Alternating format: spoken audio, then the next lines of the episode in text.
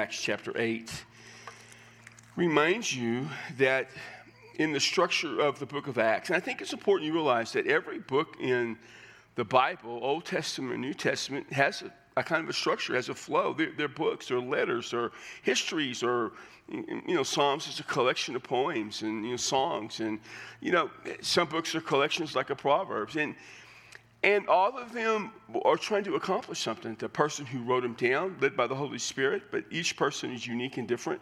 They're trying to accomplish something. And when you get to the book of Acts, uh, which is a continuation of Luke's gospel, you, are seeing the development of the church, and as I've shared many times, and in Acts 1 8 kind of sets, the, sets everything out and kind of like a table of contents. It says, Go, you'll, you'll have the power of the Holy Spirit, and you'll end up being my witnesses. You go into Jerusalem, Judea, Samaria, and the rest of the world. And we're in that part where they haven't gone to the rest of the world yet, but we saw the last couple of weeks Philip, who was not Philip the apostle, but Philip the one who was one of the evangelists, of the one of the men who was, who was called the evangelist, one of the guys set aside in Acts uh, chapter six. He had he had gone into Samaria. There was follow up there, and now we're going to continue with Philip again in really unique encounter as he meets a man from the area of Ethiopia um, and helps him come to faith in Jesus. There's some debate about you know, he was, but he was a Gentile. He wasn't Jewish, but he was probably a convert to Judaism. But there's some debate about that as we go through. I'll kind of point some of that out to you. Uh, normally, we recognize that in Acts chapter 10, Peter going into the house of Cornelius was the beginning of the movement into the Gentiles, followed up by Paul. But here we're going to see Gentile saved, but it's, it's a different situa- situation. Peter's, Peter was commissioned by God, the Holy Spirit of God, by Jesus, I guess, to go into the home of a Gentile. We'll see that sometime, you know, probably in late January or early February. We'll see that story again. He was commissioned to go into the home of a Gentile to begin a process. Here you're going to see just an encounter. It's not random in the sense that God's sitting there, but it's just, it's not necessarily commissioned the same way. Verse 26 An angel of the Lord spoke to Philip, saying, Get up and go south to the road that descends from Jerusalem to Gaza and that's the desert road. So Jerusalem to Gaza was about 60 miles. Gaza was on the Mediterranean Sea, the southernmost end of the land of the Philistines, what you kind of call the West Bank today. Uh, and he traveled that there was a deserted road. Now, it's interesting, it says the angel of the Lord later on, we'll see directed by the Holy Spirit. We, we probably ought not to sometimes be try to be too exacting and precise and say, well, here it was the angel, later it was the Holy Spirit the focus isn't on who called him, on that he went. God ultimately called him. How God chooses to do it, God works. The word angel, and, and I think sometimes we forget, both in Hebrew and Greek, is just a word that means messenger. Obviously, at times, they are beings created by God who reside in the heavens, obviously. Sometimes it's just a messenger. Probably we would understand this as somehow, some way, God speaking to him, either through a dream or a vision. Um, the messenger of the Lord, the angel of the Lord. I mean, if it's a literal angel, that's fine. It, it, the context is not true or false based on whether it's a literal angel. What's literal about it is that the Lord spoke to him. Okay, so always remember the most important thing is not the avenue the Lord speaks, but that the Lord speaks. And so he was told, get up and go to Gaza. And so he followed the divine command in verse 27. And there was an Ethiopian eunuch, a court official of Candace, queen of the Ethiopians, who was in charge of her treasure. He had come to Jerusalem to worship. That verse has a lot of stuff in it of significance from historical. It doesn't impact the meaning of anything per se. Um, what you have, Ethiopia is not the same area we think of as Ethiopia. So we usually think, okay, that's, you know, we, it's, it's, close to it. Ethiopia was an area along the Nile, um, close to really today what we would call the Sudan in that area. Candace was not the actual name, but a title, basically. She was the queen mother, she was the mother of the king in that area at that time of that group of people.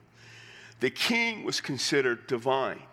He was considered to be the son of the gods, or one god in particular.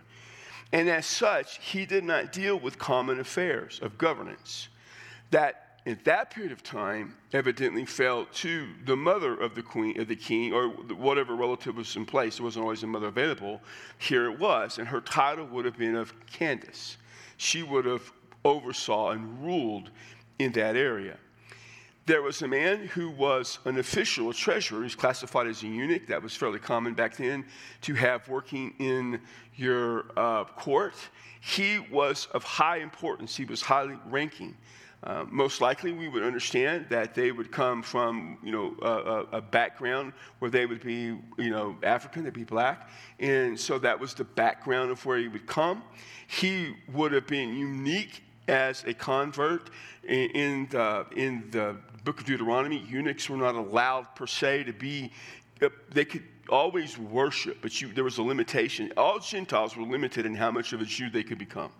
You could become a full-on proselyte and you know go through certain you know circumcision all this other stuff. You still could only do so much. You, you weren't a full jew but that's the furthest you could go. Eunuchs could do less than that. But there was also i believe in the book of isaiah some, some allowances them to worship. All that to say somehow some way he began to worship god and the inclination is he, he actually worshiped he made a trip to jerusalem this is for what maybe it was a festival for whatever reason he wanted to go to the temple. He, he, there were certain sacrifices he could do as a Gentile. There was limitations, but he wanted to get that experience. So you got a guy who was devout.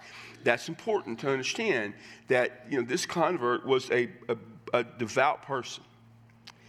He was returning to where he served and he was sitting in his chariot and he was reading from the prophet Isaiah. So he was sitting and he was reading, and back then you read aloud. You read out loud. Now, the reason you read out loud is if you've ever seen the text that they had, you can understand uh, there was no there was no good grammar back then. There was not any punctuation. Words were kind of run on. Um, my, my Hebrew Bible and uh, yes, I have Hebrew Bibles, which sound impressive. I have several. Does not know, mean I can know how to read it. Uh, because the, if there's one language you're going to forget, it's over Greek or Hebrew. It's always going to be Hebrew. And I'm always weary of anyone who says, as a preacher, that they're really pretty good in Hebrew because A, they're lying, or their family never sees them, because that is an impossible language. There are actually no vowels. In Greek, there are vowels. In, in Hebrew, there are no vowels. There are there was actually, at this time, all the consonants just ran on. In the, in the Hebrew language, and this is why it's so difficult, it's a three letter root system. And depending on the word and whether there's prefixes or suffixes, you can add letters and the root can drop out. Sometimes there's only one letter left of the root. And so you have prefixes and suffixes. And then they don't separate words, they run them together. Now, later on, they would add what we call pointing or the equivalent of vowels, but they're not letters, they're dots. You heard the term jot or tittle. Jesus says, Whoever removes one of the jot or tittle from the law, well, that's the pointing, the jot and the tittle, the way they hooks and things that they would use to add vowels. In essence, there's more to it than that. I'm telling you this because if you were going to understand it, you had to read it out loud. You had to basically get hooked on phonics and just kind of read it, and as you go, would figure. They didn't read fluidly.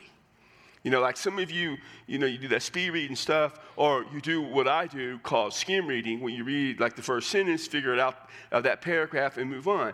That's how they did it. Or you did what I did in school, you read Cliff Notes. Either way, they didn't have that. So he's reading out loud, trying to work through it. Understand, the complication of this. Then the Spirit, the Holy Spirit, because the word, the word Spirit should be capitalized, said to Philip, Go up and join his chariot. When it says said to Philip, doesn't necessarily mean he heard a voice, but he was moved by the Holy Spirit. Okay? And, and so he went up to the chariot and uh, joined up, and Philip ran. So this is picture this, just a chariot being led by horses. Philip is there, and so he begins running, sprinting up by uh, the chariot.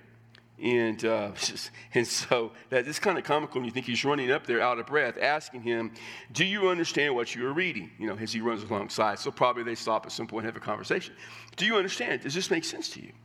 And then the, the eunuch said, How could I unless someone guides me? And he invited Philip to come and sit with him. So he said, How can I understand this? It's A, when you see in a minute he's reading from Isaiah, it's, it's a difficult passage. It's not like he's reading from the law, say, of Genesis. Remember, this is, this is 2,000 years ago, so they have the Old Testament, but not necessarily like you and I think about it today. Um, he's not reading from Genesis. He's not reading from Exodus. He's not reading about the Ten Commandments. He's not reading the history of entering the, the promised land and, you know, and God keeps his promise. He's reading, as we'll see, from Isaiah. And he's reading a very difficult passage. And he's not Jewish. He wasn't raised that way. He didn't grow up being taught the Jewish scriptures. So it's a really difficult thing for him to understand. And so, what you see here are a couple of things that are very important for us in our life is that we're going to encounter people all the time who struggle to understand the New Testament and certainly the Old Testament because it's foreign to them. If they didn't grow up with it, they're not going to understand it. If they don't have all the church talk and church terminology that you and I may have growing up, if, they, if they're just new to church, it's difficult. We have a lot of people that church is fairly new to them or coming back is new to them, and they struggle with that. So they need people to help. Now, we say all the time, you can pick up the New Testament and you can read it and you can understand it, and you can, especially like the Gospels. You can get the gist of it. It doesn't mean you can understand all of it completely. Some things are difficult. The book of Revelation is difficult. There are things in our, in our modern world uh, sometimes understanding some of the letters that Paul wrote can be difficult. Understanding what Jesus was trying to get through can be a little difficult at times.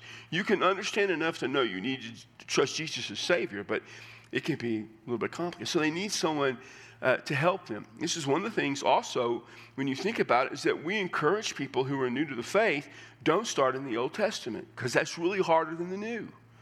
I mean, if you, if you just say, okay, I'm, I'm a I'm going to start reading the Bible today, and I'm going to read it through, and I'm going to start in the book of Isaiah. That's difficult. And I, I read last year, I sit down, you know, part of my Bible reading, I read, because I hadn't done it in a while, I read Isaiah, Jeremiah, Ezekiel, and I was just like, man, Lord, this is rough. And I understand it, and it's rough. And I can imagine what it would be like. So you've got to kind of get that sense of what's going on here. It's just, how am I going to understand that?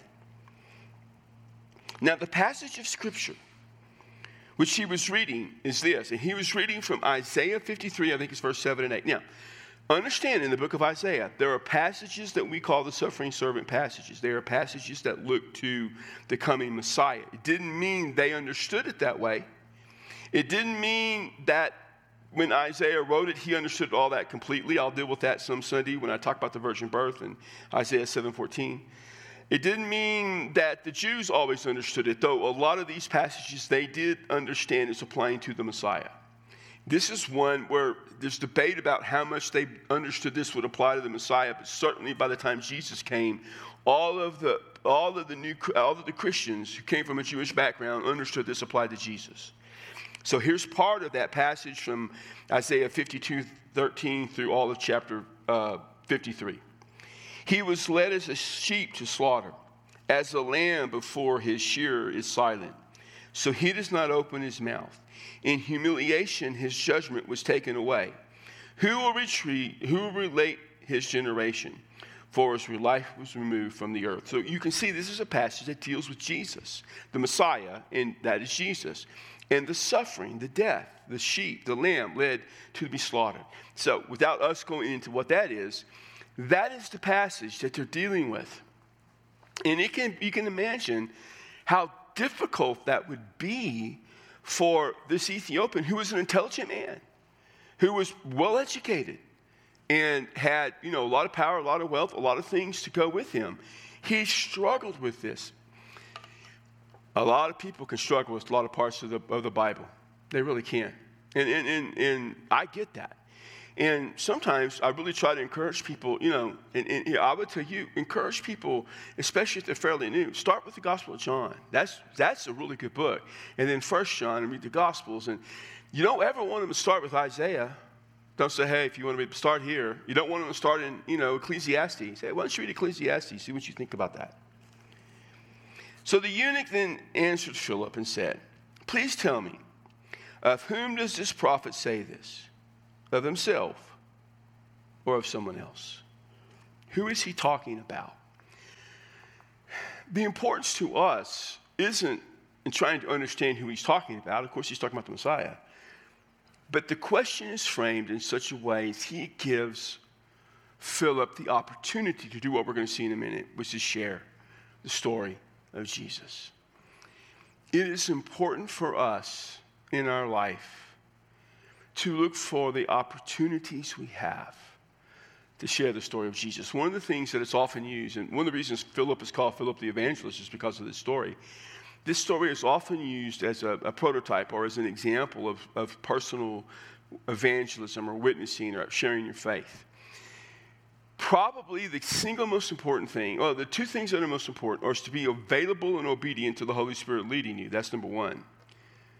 But secondly, is to understand what the opportunity is it wasn't just that he was reading from Isaiah or that he was reading from a passage of scripture that dealt with Jesus. It's that he asked a question I don't know what this means. Can you tell me who this is about? And in asking that question, he gave Philip the opportunity that Philip was both prepared for and available for. And we'll see then what happens at this point. Then Philip opened his mouth, and beginning from this scripture, so he used this this is where he was. He preached Jesus to him. Now, the word preached here is a word for our word evangelism. He began to evangelize. There's different words for preach. There is a more technical word, like what I do on Sundays, which is preach. And then there is a more general word, like this word, which both means basically the same thing, where it means to share the good news or to evangelize and that is the word. It's the word. He began evangelizing him, he began to share the good news. He began here, but using all of the scripture he had, he began to share the story of Jesus. Now, all the scripture he had was just Old Testament, there was no New Testament yet, right? By the time, you know, this, there was nothing yet because this is early, early on in the life of the church. So Paul hadn't written anything, no gospels had been written. So he's he's going, you know, he knew about Jesus, but he's going off the scriptures they have. But here's the thing he begins to evangelize, which means to share the good news about Jesus. He begins to tell the story of Jesus. I think it's important. I, you know, I grew up in a day and age, and as a young minister, where they were always trying to get us, you know, you got to have your testimony written out. Have you written testimony? I never wrote out my testimony. I never thought having a written testimony was near as important as other people thought it was. I, uh, I didn't like all the formulas. They said go through all these formulas. I didn't, I didn't want to do all that. Here's what I thought was important. I need to know the story of Jesus. I need to know how that story has changed my life. And for pretty much all of my ministry, what I have simply tried to do is help people understand the story of Jesus and then say how that story has changed my life.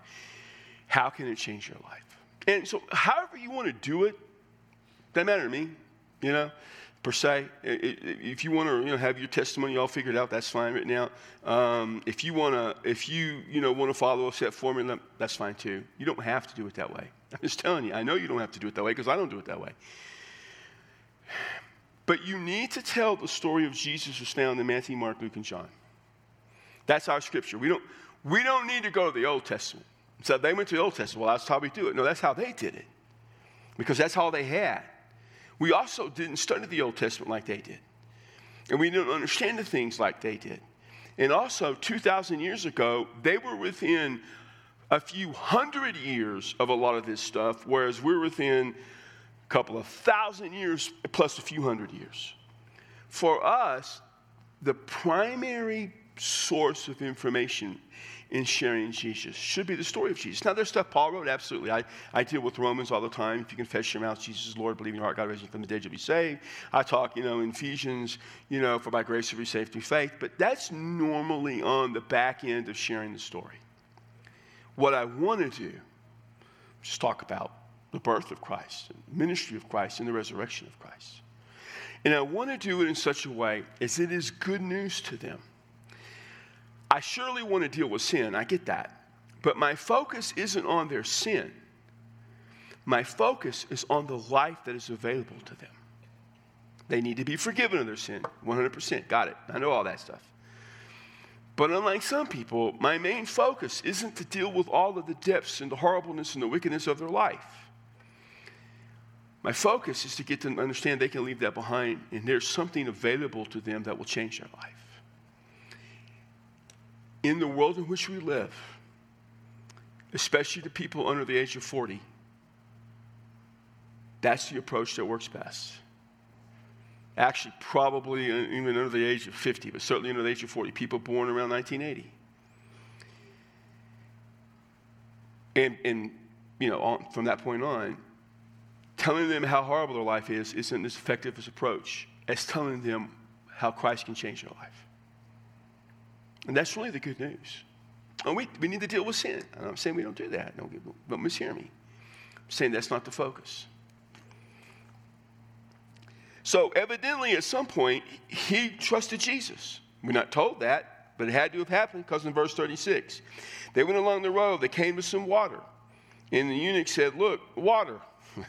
what prevents me from being baptized? What a great line. What, what's keeping me from being baptized? Now, undoubtedly, Philip talked about baptism. Not that baptism saved him and necessarily washed away his sins, but baptism began. Remember, early in the life of the church, they focused on the baptism began the new life in Christ. This was the sign you came from a Jewish background. The sign of you being Jewish was circumcision. The sign of you being a Christian was baptism. Baptism became extremely important. We, I probably am guilty of not emphasizing its importance enough, but I do recognize and I do preach that it's important. It doesn't save us, though. But the important thing is then that was the public profession of faith. How did you publicly profess your faith? For most of Christianity, it was through baptism. Nowadays, as Baptists, we kind of, you know, come, come forward at the end of the church service and do it then. Interesting enough, most of the time when people come to faith in our church now, they don't walk down to the front. Most of the time, how you know people come to Jesus is baptism. We've, we've, I'm not saying we do, we're doing it the way they did it in the New Testament. I'm saying we have adopted an approach that baptism can be the first time the church knows someone is a believer. They don't, a lot of churches, you know, I grew up, well, they can't be baptized until they join the church, walk down the aisle. But that's not biblical mandate. I mean, it's not, it's not unsound, it's not the way it was done. It was done, most of us, for most of human, for Christian history, they would make an invitation, oftentimes from the baptismal waters. A friend of mine got baptized uh, too long ago a church in Austin. Um, it was a non-denominational church. It was a lot like ours, but non But they had a big, they had a couple of baptism services a year. And as they're baptizing, it's going on and on through the service. They ask for people, if you want to be baptized, there's folks in the back. Go talk to them. And basically, what they were saying, you go talk to them about being baptized. They were saying, go talk to them about Jesus. And they would have people that day give their life to Christ and come be baptized immediately immediately be baptized. They, were not, they didn't just baptize anybody, you had to give your life to Christ, but they were following more of, of this model that we see. And one of the things that I think that's important here, that I, and there's a lot of debate about, but they didn't have a baptism class. I know now a lot of churches for a long time did a baptism class. You had to go to these certain classes to be baptized. I understand why they did it. I've never done it, never liked it, and I've always cringed at it. Because in the New Testament, baptism was the way you expressed your faith for the very first time. Going to a class always kind of set uneasy with me. And I got friends who they pastor, oh yeah, they got to go, there's so many classes to go to, we won't baptize them. We want them to know what they're doing. They don't, they're never going to know what they're doing. That's why you get, it's just, man, it's just, Christianity is sometimes is something you just figure out as you go. You know how I know that? Because that's what I do. I still figure this out as I go. I still learn new things. I don't have it all together. If, if I couldn't be baptized till I understood what I was doing, I still wouldn't be baptized. Because it's obvious every Sunday, I don't know what I'm doing half the time. It's a journey of our faith. Baptism is that beginning. So, now, verse 37 is not in most of the older texts. So, you know, Philip said, If you believe with all your heart, you may. And he answered and said, I believe that Jesus Christ is the Son of God. This is probably, in, understand, we don't have the original documents. We have later documents. Most of the old documents that were written earliest don't have this. It was evidently, I think it was added, it was added later, probably in a, it was probably a marginal note. Sometimes marginal notes get added into copying and copying and copying. It has nothing to do with whether scripture is sacred or inspired. It had to do with how they copied it over you know, hundreds of years. And it was, it was probably a, a baptism question that God asked.